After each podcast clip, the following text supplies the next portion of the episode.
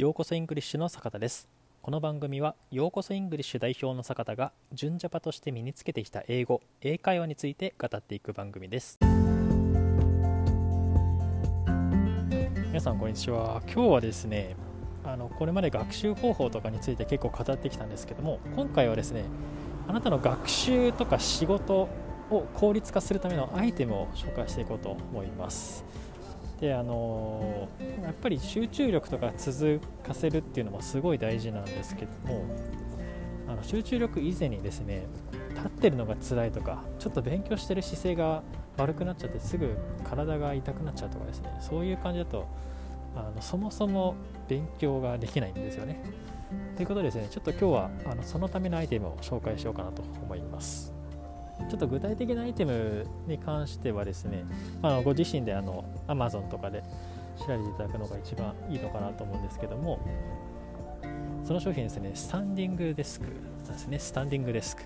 まあ、聞いたことある方もいると思うんですけども、スタンディングデスクっていうのはですね、あの要は高さを調整できる机の上に乗っける台になるんですよね。何がいいかっていうと、立ちながら仕事したりとか勉強したりすることができるようになるんですね、まあ、普通皆さんあの机って、まあ、目の前にこう椅子を置いてね座るじゃないですか。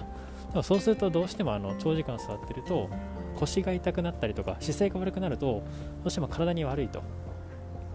で姿勢が悪いと集中力も続かなくなりますよね。ということで、あのそこにですねそのあなたの机の上にスタンディングデスクっていうその台ですね置いてあげるとなんとあのその普段の机よりも高さが高くなって使えるようになるんですよね。でそうすると椅子に座らなくて立っている状態で使えるっていうことですね。でこれ何がいいかっていうとあの永遠に勉強できるんですよね。永遠に仕事ができます。何かっていうとあの集中力が続く限りずっと立ってられるんですよ。ずっと続けてられるんですよ。うん。すごくないですかこれって。で何かっていうと意外とあの立ちながら勉強とか仕事するのって意外と苦じゃなくってそれでずっとその姿勢で僕なんか結構あの半日以上立ってられるんですよね。でなんでそれを導入したかっていうと1回ですねあのちょっと会社サラリーマン辞めて独立した時に、まあ、今もそうずっとそうなんですけどあのもう一日中ほぼ仕事してるんですよ。起きてる寝てる時間以外全部仕事してると。ってなってくると椅子に座ってると絶対にこう足とかが変になってくるし腰も痛くなるしすごく辛くなるんですよ。で集中力はあってそのままずっと続けたいのに体が痛いせいで続けられないっていう。でそれってめちゃくちゃ悔しいじゃないですか。悔しいしあとやっぱり生産性がすごい下がるんですよね。ということでちょっとそれで探して出てきたのがスタンディングデスクですね。でこれやってると本当に良くてですねあのさっきも言ったようにあの半日以上立ってられるっていうのもそうですし何よりもあの足がやっぱりまずっと立ってるとですねあの疲れるんですよね。疲れるっていうのはその足の裏がちょっと痛くなると。っていう感じでなってくるとちょっと足動かすじゃないですか。でちょっとやっぱり体動かしながらやってると。で体を動かしながらやると何がいいかっていうとですね脳が刺激されてより記憶が定着しやすくなるんですよね。うん、っていう、まあ、座ってるだけじゃ出せないようなメリットも相乗効果もできて結構素晴らしいんですよね。うん、でちょっとまあスタンディングデスク導入はすごいいいんですけどちょっとまあ気をつけてもらいたいところが一つあってでそれは床に絶対敷物を敷いてくださいっていうことです。今言ったようにあの足の裏がどうしても1箇所で立ってるとですね。あの足の裏が絶対にちょっと痛みが出てきちゃうので僕の場合はあの100円ショップで売ってるあのなて言うんですかマットみたいな。それを敷いてますね、うん、でマット敷いてあげると、まあ、割とあの足の裏も柔らかくてふかふかしてちょっと気持ちいい感じですね、うん、でもやっぱりまあそのどうしてもですね関節の方は立ってるとまあ、普通に立ち仕事してるのと同じように疲れてきてるので、まあ、その時はちょっと足動かしてあげたりとか、うん。まあ、ちょっとあの、ま更新するみたいにねこう立ったまま歩くみたいな同じ場所で歩くみたいなそういう感じでやってもらうといいのかなと思います。うん、でも音楽かけたりするとね、まあ、ちょっとノリノリだったらあのちょっとそこだけで足動かしてあげて、うん、ちょっとあの集中力が途切れないようにちょっと気分転換でもいいですしいいかなと思います、でもう1個ちょっとまあ注意っていうかまあその留意点ですね、まあ、こうだよっていう話なんですけどあの当然あのそこを椅子どけるわけなんで椅子の分の面積が空くじゃないですか。椅子の座立ってるところに椅子のあったところに立つと。それと当然あの椅子はどけなきゃいけないんですよね。なのでまあちょっと椅子の置くだけの面積は必要なんですよ。なんでまあちょっとまあある程度立ってる時だけ椅子を他の場所に移さなきゃいけないのでどうしてもあの椅子の分ちょっと狭くなります部屋が。僕の家は 1K なんですけどやっぱりあの普通のオフィスよりちょっと大きいぐらいの椅子使ってるんでそれなりにちょっと部屋が圧迫されますね。うん。まあでもちょっとまあそれぐらいの犠牲って考えれば全然あの集中力が続く限りは全然ずっと勉強ずっと仕事とかしてられるので、まあ、めちゃくちゃすごいいいアイテムだと思ってますね。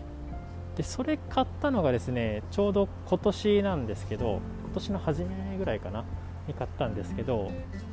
もうあの僕の中では今年買った仕事周りの道具の中で一番いいものになってますね。うん。Amazon で僕買ったのは1万5000円ぐらいだったんですけどちょっと結構大きめなんですよ。大きめ。なんで1万5000円で買ってでも実際それあの僕メルカリで買ったんであの幸運にもですねあの新品で買ったんだけどあんまり使ってませんでしたっていう人がいてで1万5000円のを1万円で買って本当にすごい、まあ、状態も良かったんですごいいい買い物したなと思ったんですけど、まあ、そんなにあの机が大きくなかったりとかあのパソコンが僕の場合あのモニター使ってるんですよね。パソコンのモニターとノートパソコンつなげて仕事をしてるんで、まあ、結構、まあ、場所取るんですよなんでスタンディングデスクもその分大きくなきゃいけないってことで、まあ、結構あの大きい大きめのデスク買ってるんで値段がちょっと張っちゃったんですけどもしまあそんなにあのノートパソコン1個しか使わないとかっていう方だったらあんまりあのそこまで高くならないのかなと思いますし、うんまあ、結構いいと思います。なんでまあもしまあちょっと仕事の、ね、集中力とかだけじゃなくて、まずまあ働く環境勉強する環境そこから変えたいなって思ってる人は、まあ、スタンディングデスクは激しくお勧めするので Amazon に行ってみ探ちょっと探してみてください。うん。では探す時のポイントなんですけどまずあの机の耐荷重ですね。要は机が何キロまで耐えられるのっていうところで結構スタンディングデスク重いんですよ。僕のだったら大体1 0キロぐらいしたんであの机の耐荷重が1 0キロいけるのかっていうのをちょっと見てみてください。1 0キロっていうとまあお米が5キロだとして2フロン分ぐらいかな、まあ、それぐらい乗せられればいいんで、まあ、そんなにあの10キロダメですって机多分あんまりないと思うんですけど一応ちょっとそれだけ注意していただくのとあの机の大きさとそのスタンディングデスクの大きさの割合ですね。もちろんあのスタンディングデスクの方が大きかったらあの乗せてもしょうがないっていうのとあとあのあれですねスタデスクの上にスタンディングデスク置くじゃないですか。机の上にスタンディングデスク置く。で、まあ、あの僕の場合そんなに机の上に物を置いてないんであの机の上占領しちゃって大丈夫なんですけどどうしてもなんか置いてるものあるとかっていう人だったらスタンディングデスクが多分邪魔になっちゃうと思うのでちょっとその分あのしっかり面積だけ測ってもらってどれぐらいの大きさのものを買うのかっていうのを考えた方がいいかなと思います。なのでまあちょっとポイント2つですね。あの耐荷重と大きさそこを見てもらうっていう感じですね。うん、まあ、全然いい買い物だと思うんでいいと思います。iPhone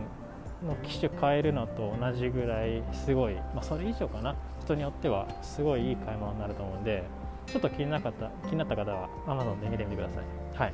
というわけでちょっとまあ今日はあの仕事の英語の学習の集中の仕方っていうよりは集中するための環境づくりですね。について話しました。ちょっとまたあのこんな話題取り扱ってほしいとか、まあ、こんなちょっと道具どうですかとかっていうのあったらまたちょっとメッセージいただければなと思います。今日はこれで以上になります。ありがとうございます